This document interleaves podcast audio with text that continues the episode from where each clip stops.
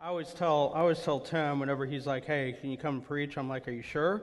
He's like, "Why is that?" I'm like, "Because New Vintage, you know, they're not used to seeing eye candy like this on a regular basis. So I just want to make sure that there's not going to be a, a problem with that." And he says, "I'll manage." Okay. Hey, so for what I do and the ministries I started, I travel a lot. Uh, I was in Oklahoma and Kansas this week meeting with a bunch of uh, smaller church pastors and church leaders uh, just about uh, changes in society. Uh, I, I, next week, uh, next month, I'm going to Kansas City three times because um, God is blessing me. Um, because the Chiefs are there and they're playing today. I'm sorry, I expected shouts of joy and celebration or something like that. I guess not. I guess, you know, you, God bless y'all. Anyway, um, I, you know, and then I get to stay home and I get to work with some other churches and consult with them. But I'll tell you what, I am an extrovert. How many of you know your Enneagram? Anybody in here? The Enneagram, it's a personality test. Okay, for those of you who know me, this is not going to come as a surprise. I'm a seven. Okay? Um, you know, and, and seven is really close to three. It's kind of in between in a sense. You can go either way. On the Myers Briggs, I'm, I'm an ENTP. Um, but my E, my extrovert, is 90%.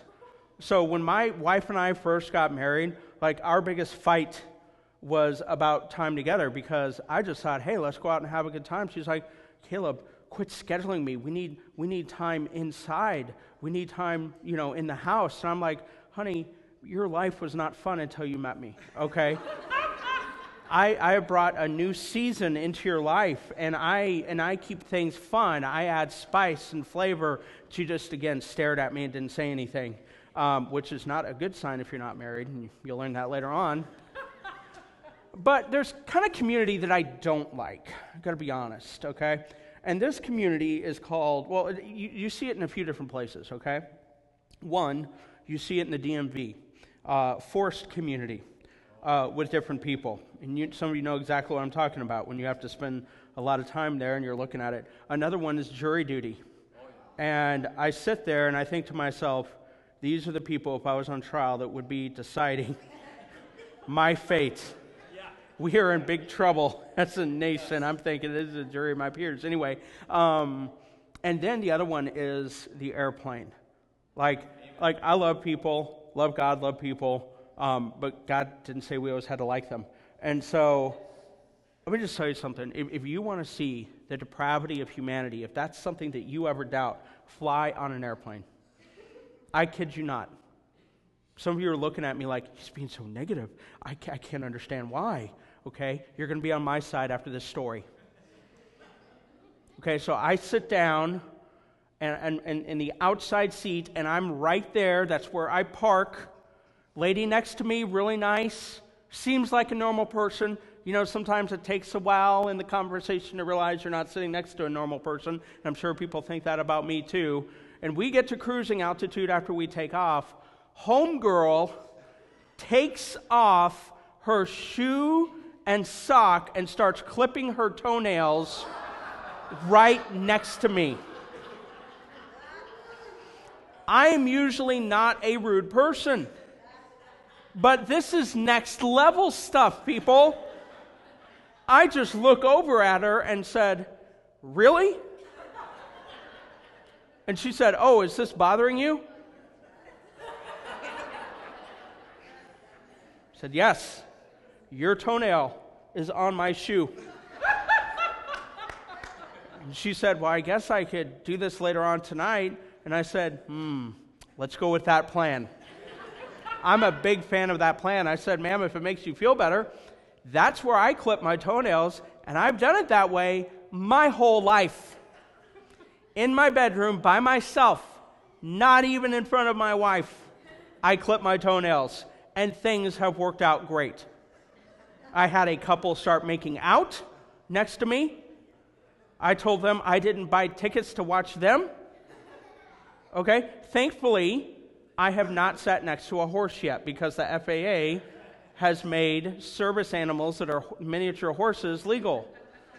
I cannot wait till that happens. You know that's going to be thrown up on the gram real quick whenever that happens. That's the kind of community that I'm just not a fan of. Keep the toenails to yourself.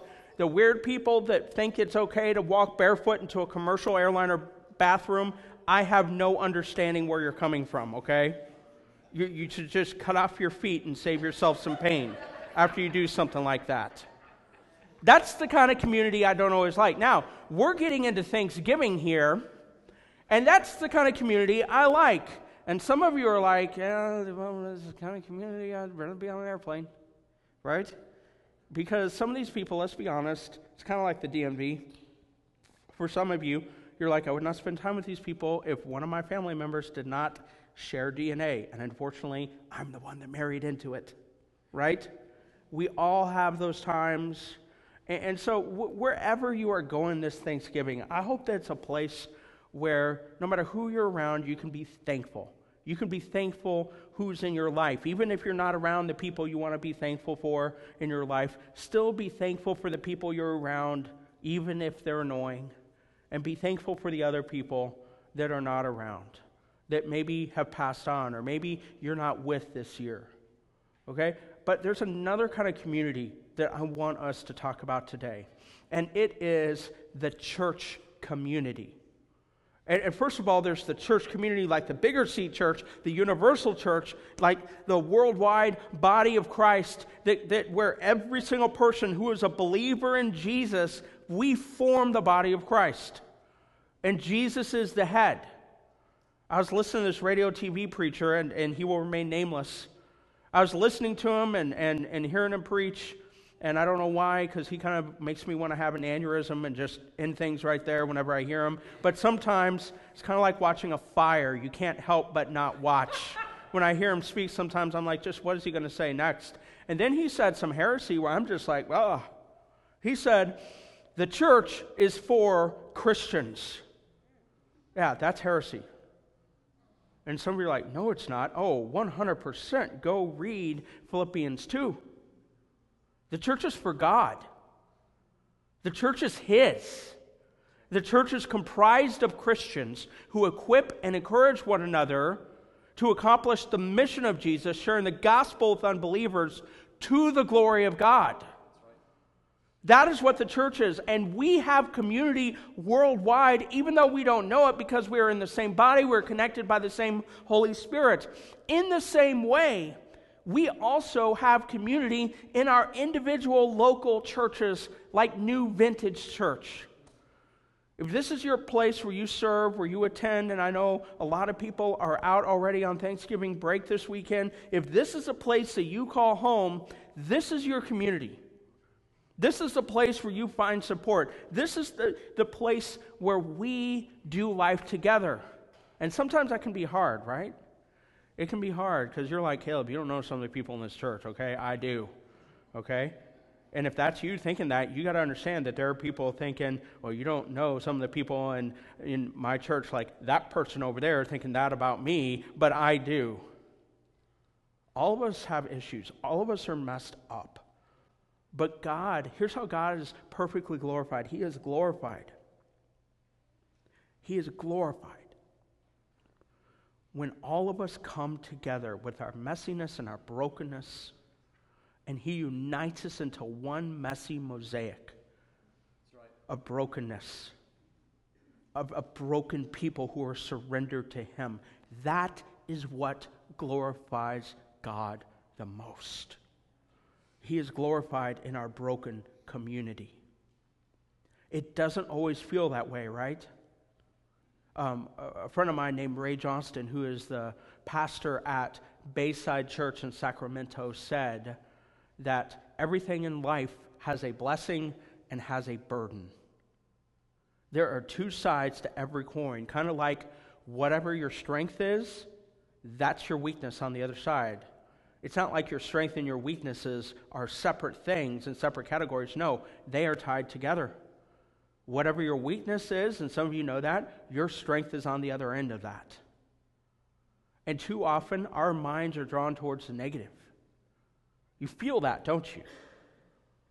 We are so prone to focus on the negative. Maybe it's for protection, maybe it's because we don't want to get hurt, but we are so prone to focus on the burden of something instead of the blessing that that thing has offered us.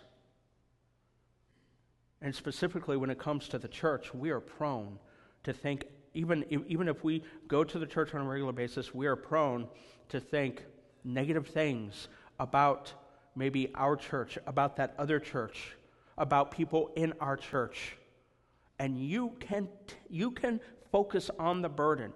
Every church you belong to, there's a burden you carry with it. Every relationship you have, there are burdens that come with that relationship. I don't care how much you love that person. There are burdens that come with that relationship, and you can choose to focus on the burden or you can choose to focus on the blessing right. that that relationship offers you, that that community, that that church offers you. And so, in our series right now, I, I want us to talk about that. How can we focus on the positive things about our community as we go into this Thanksgiving week? How can we focus on the blessing? How can we just stop focusing on the burden all the time, focusing on the blessing? Now, some of you are like, I don't focus on the burden, I focus on the blessing more. That's great, but guess what? In life, it's a roller coaster. You are either going into a storm, you are in a storm, or you're coming out of it, but life is cyclical. God allows us to go through storms all the time. And when we are in the midst of heartache, it's during that time that we are able to really lean into the blessing. And too often we just focus on the burden. So that's what I want us to do. So today, we're going to look at Galatians 3 and, uh, verses, and chapter 4, verses 1 through 7. And because we had unplugged worship today, we're going to have unplugged preaching today. So we're not going to have any slides today. You're going to listen to me preach. Um, you're going to be okay doing that. Some of you who are used to slides. Um, guess what? The church has gone along for over 2,000 years without slides. So I think we're going to be okay today.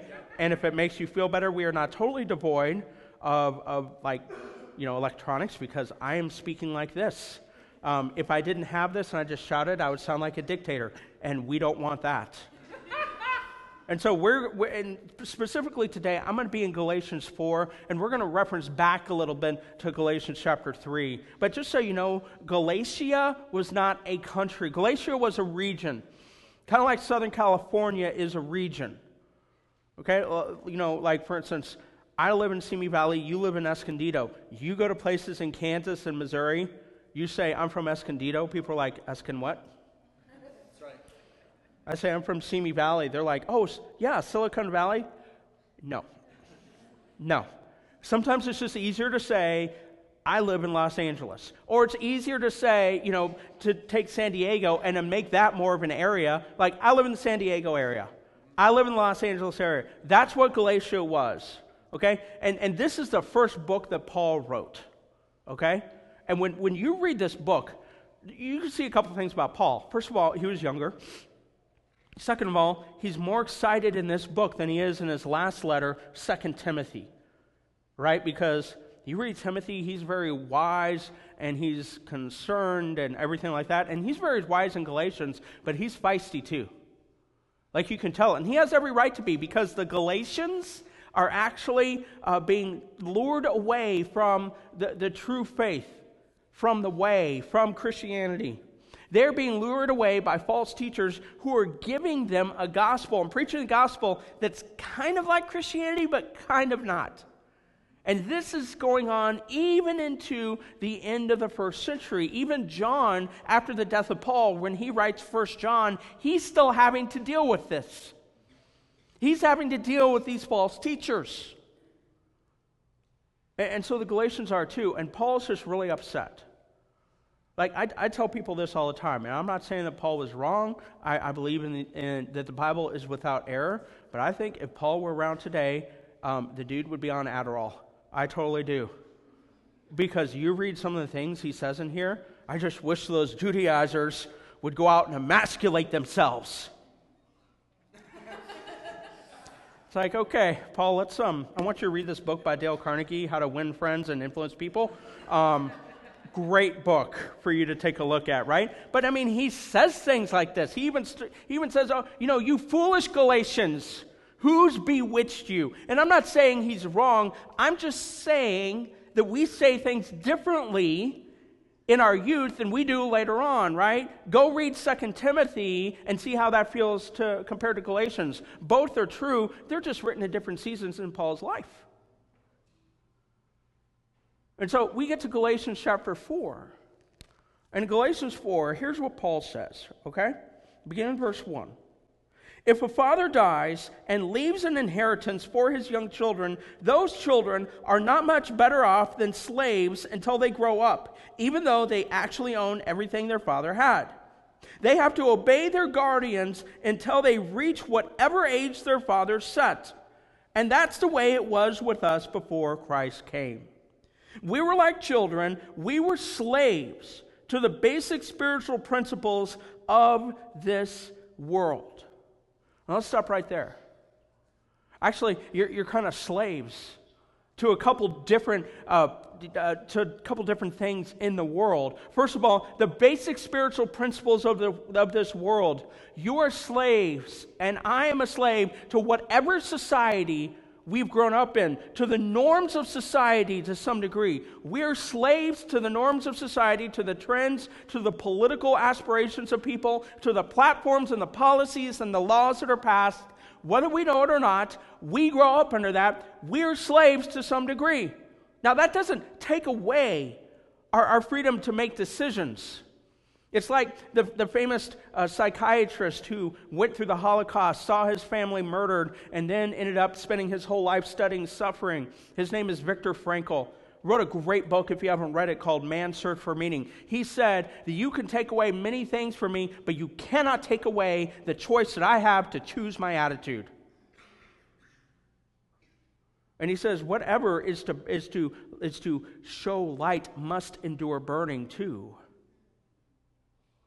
There's a reason why God lets us grow up under difficult circumstances, some of us. And that doesn't make what we grew up under right, but there's a reason. Okay? Not only does it form us more into who we are today and how we can help people, it shows us our need for Him. But not only are we brought up under the spiritual principles of this world, we're also brought up under the law. Now, now, if you're new to church, if you don't know what the law is, um, out of like the, the whole Old Testament, which is a lot there, the law is comprised of 613 commands in the Old Testament. That if you wanted to be a perfect Jewish person following God, you had to keep these 613 commands. Dude, come on, just be honest. Look, look at me real quick. Those of you who are Christians, those of you who have, have been Christians since God was a boy, or those of you who are following Jesus, okay? Just look at me real quick. You have trouble remembering the Ten Commandments, don't you? when it comes to the Old Testament books, just be honest, tell the truth, shame the devil. You have trouble remembering the order of all the prophet books, right? Especially the minor prophets. You're like, okay, Jobadiah is in there, and Zeph, uh, Zeph, uh, Zephanopolis Oh, Zephaniah. Zephaniah is a book. Yeah, right? Aren't you glad that you don't have to remember all these things in order to be saved? I'm, I'm toast. I remember half of my wife's to do list and get in trouble that night. Here's what Paul actually said about the law, going, uh, going back to Galatians 3, verse 24. He says that the law was our guardian until Christ came. It protected us until we could be made right with God through faith. And now the way of faith has come, and we no longer need the law as our guardian. You see, when, when Paul says the word guardian, it's actually the Greek word paidagogos. And paidagogos, that Greek word, uh, actually, it referred to a teacher. If you lived in a first century wealthy household and you were busy, you would need a nanny too, or a nanny, whoever. And so you would hire a slave guardian to come and basically raise your child. You would leave early in the morning, you wouldn't get home until nighttime. Your child had more of a relationship with the slave guardian than with you. But the slave guardian could not have emotional attachment to the child. could not care for the child.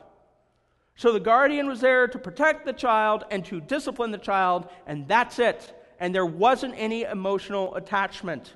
And you were under this slave guardian's authority in a wealthy household until you reached the age where you could go out on your own.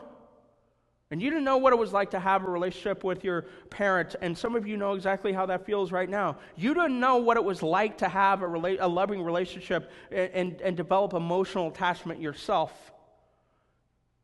And in a weird way, you're kind of attached to the, to, the, to the slave guardian, even though the slave guardian wasn't attached to you. You see, God says that that is what the law is like. The law was never intended to save you. Listen, you are not, hear, hear, me out on this. This is so important, especially going into an election next year. Okay?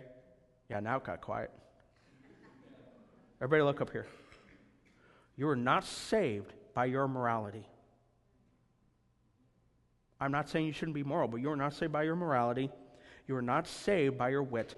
You are not saved by any of that. You are saved by grace through faith in Christ alone. The law was never written in the Old Testament. When you follow Christ, you can learn from the law.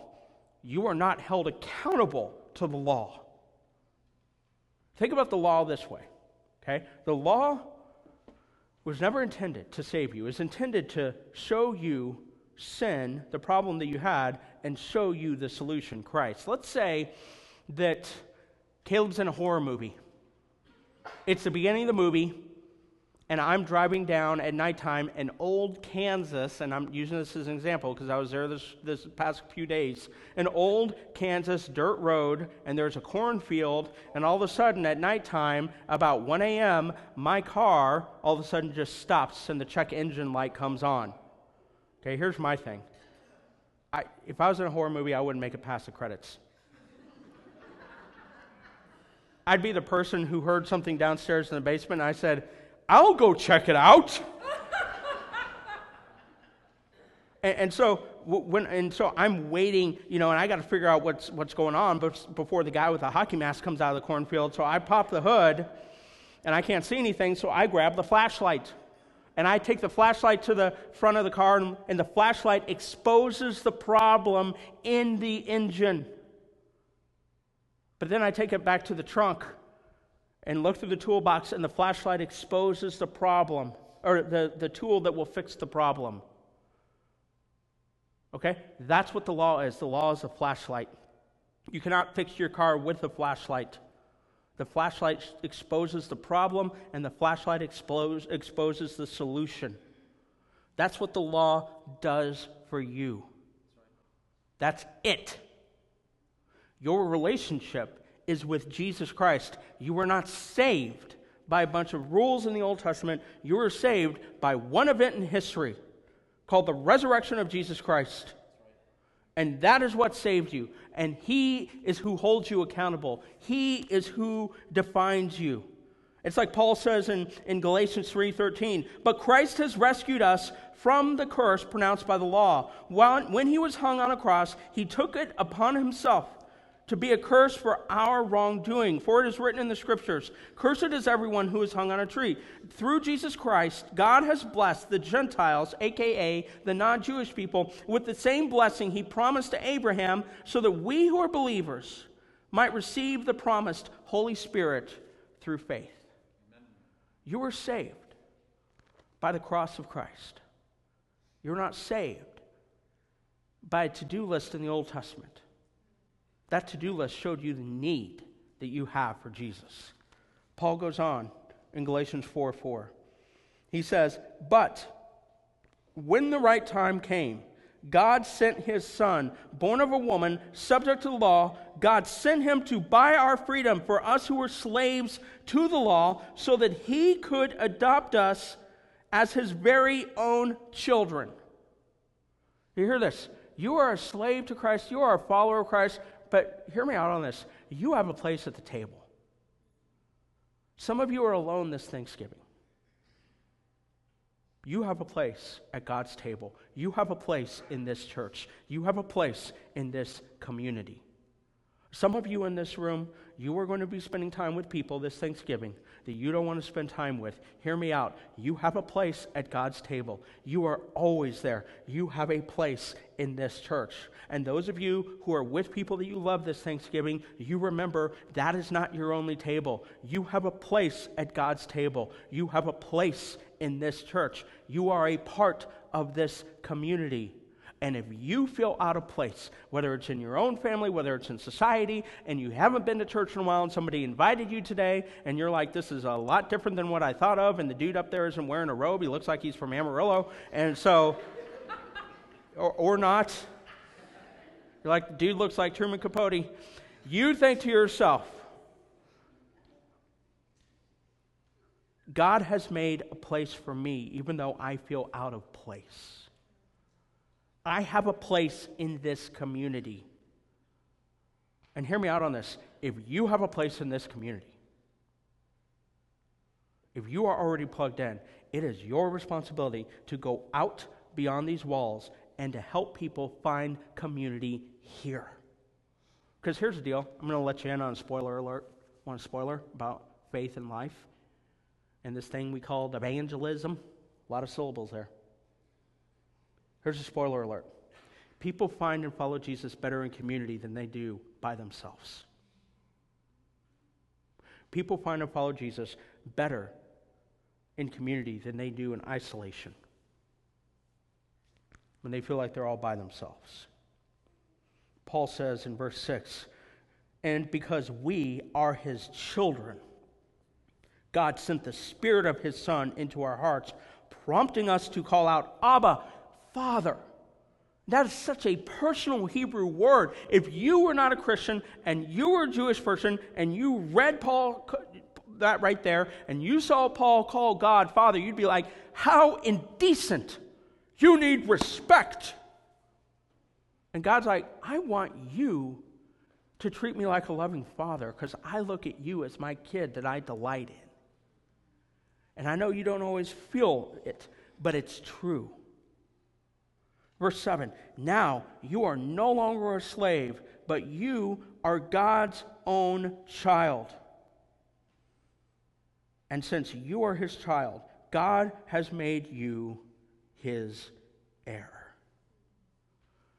You see, you inherit the Holy Spirit, you inherit grace, you inherit a promise of life beyond this life.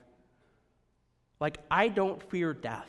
And I've told you this before I am terrified of peacocks.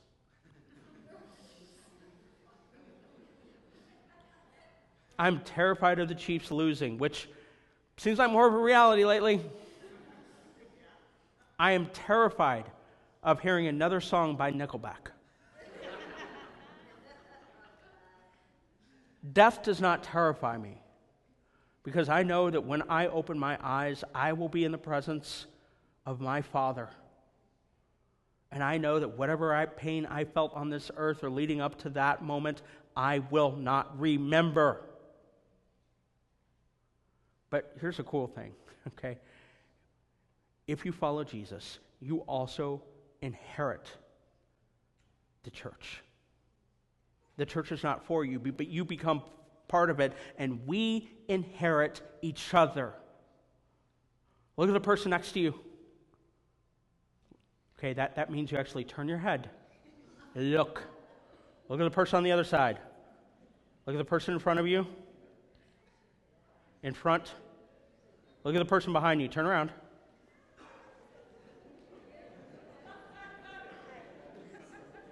Okay. All these people belong to you. You're like, I don't know how I feel about that one.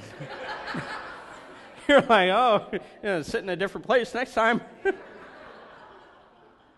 but it's the truth. We inherit each other. One of the things that I love about being a Christian, I mean, there are many things I don't like. And some, and you know, I heard this one guy say one time, wouldn't it be great, even if there was no Jesus, to be a Christian? No. You know why? Because I don't like saying no to myself. I want to say yes. And some of you are like, I don't get that. Oh, yeah, you do. Tell the truth, shame the devil. you know exactly what I'm talking about. Christianity is about denying yourself, loving God more than, more than anything, loving people, and putting their interests above your own. Here's the deal what I love about it, though, is that I'm not alone. I have brothers and sisters that I'm connected with all throughout the nation, all throughout the world. I have a spiritual family of which this world does not know the magnitude. And God works through each other. Here's what I want you to understand today as, I, as, as we get ready to close here. Here's what I want you to understand we inherit each other. Yes, you are saved by the grace of God. You inherit so much, but we inherit each other. We inherit a community of faith. That's why at my church, I lead a, a small group of high schoolers, eight 12th graders. I love them to death. They are complete morons. I love them. I love them to death. I'll give you an example. I'll give you an example. One example. Here you go. Okay. One of them texted me a few weeks ago. Hey, Caleb. Um, my girlfriend's going to be, and you'll see why I'm talking like this. They don't all talk like this. Actually, none of them talk like this. But you're going to see why I talk like this in a second. Caleb, uh, my, my girlfriend's going to be, uh, her parents are out of town uh, this coming Friday. She invited me over to watch a movie like around 9 o'clock at her house. D- do you think I should go? Now you know why I'm talking like that. That's a moron question. I texted back. I think that sounds like a great idea if you want to be a dad. Exactly.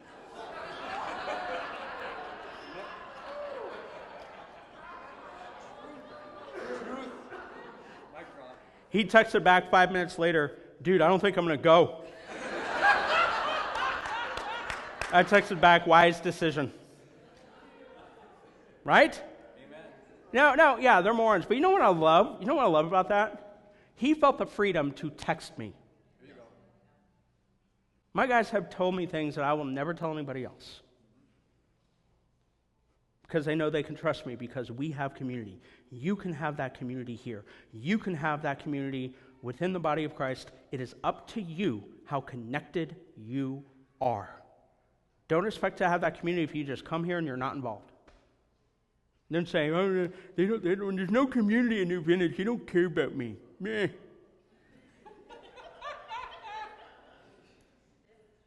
God would say, look in the mirror, dude. You and I inherit each other. This Thanksgiving, be thankful for the person sitting next to you, across from you. But think about today. Think about the people here. Think about the people here last week and the week before and the week before that. You be thankful because we inherit each other. And if you are not a Christian yet, understand this you don't have to be alone. You can talk to somebody here afterwards. We would love to tell you about what it means to follow Jesus. And one thing that we do here, and, and this really more than anything symbolizes the community, is we participate in communion every week. So if uh, guest services or ushers want to get up and get ready for that, we take communion here every week. And if this is new to you, if you're not a Christian, don't feel like you have to take communion. Let, let the tray pass. But understand why we do this. We believe that the juice and the cracker remind us of Jesus' sacrifice on the cross for our sins. And when we take this, there are numerous millions of Christians who take it every weekend and every week as well. And we are gathered around the same spiritual table. Right. And so, as we start off Thanksgiving week, I don't think there's anything better that we can do than to sit at the spiritual table with each other and our brothers and sisters throughout the world. And so, as we get ready to do this, I want you to use this time, whether you're taking communion or not. Again, if you're going to let it pass, let the tray pass. There are going to be several of us who do that for one reason or another. But spend this time and think about the people that you are grateful for. And thank God for them. And most of all, think about Jesus. Amen. And be grateful for him in this moment. He has given us the community, the connectedness that we need because through grace we inherit each other. Lord, thank you so much for today. I pray that we would be people that would be committed to you and committed to one another. As we gather around the metaphorical spiritual table to take the juice and the bread, which remind us of the body you gave and the blood that you shed for our sins. May we be reminded that we were not saved to be independent. We were saved to depend on you and to depend on one another and to encourage each other, and that we were saved to be brought into the church, not to be a critic of the church. Amen, amen. It's in your son's name I pray. Amen.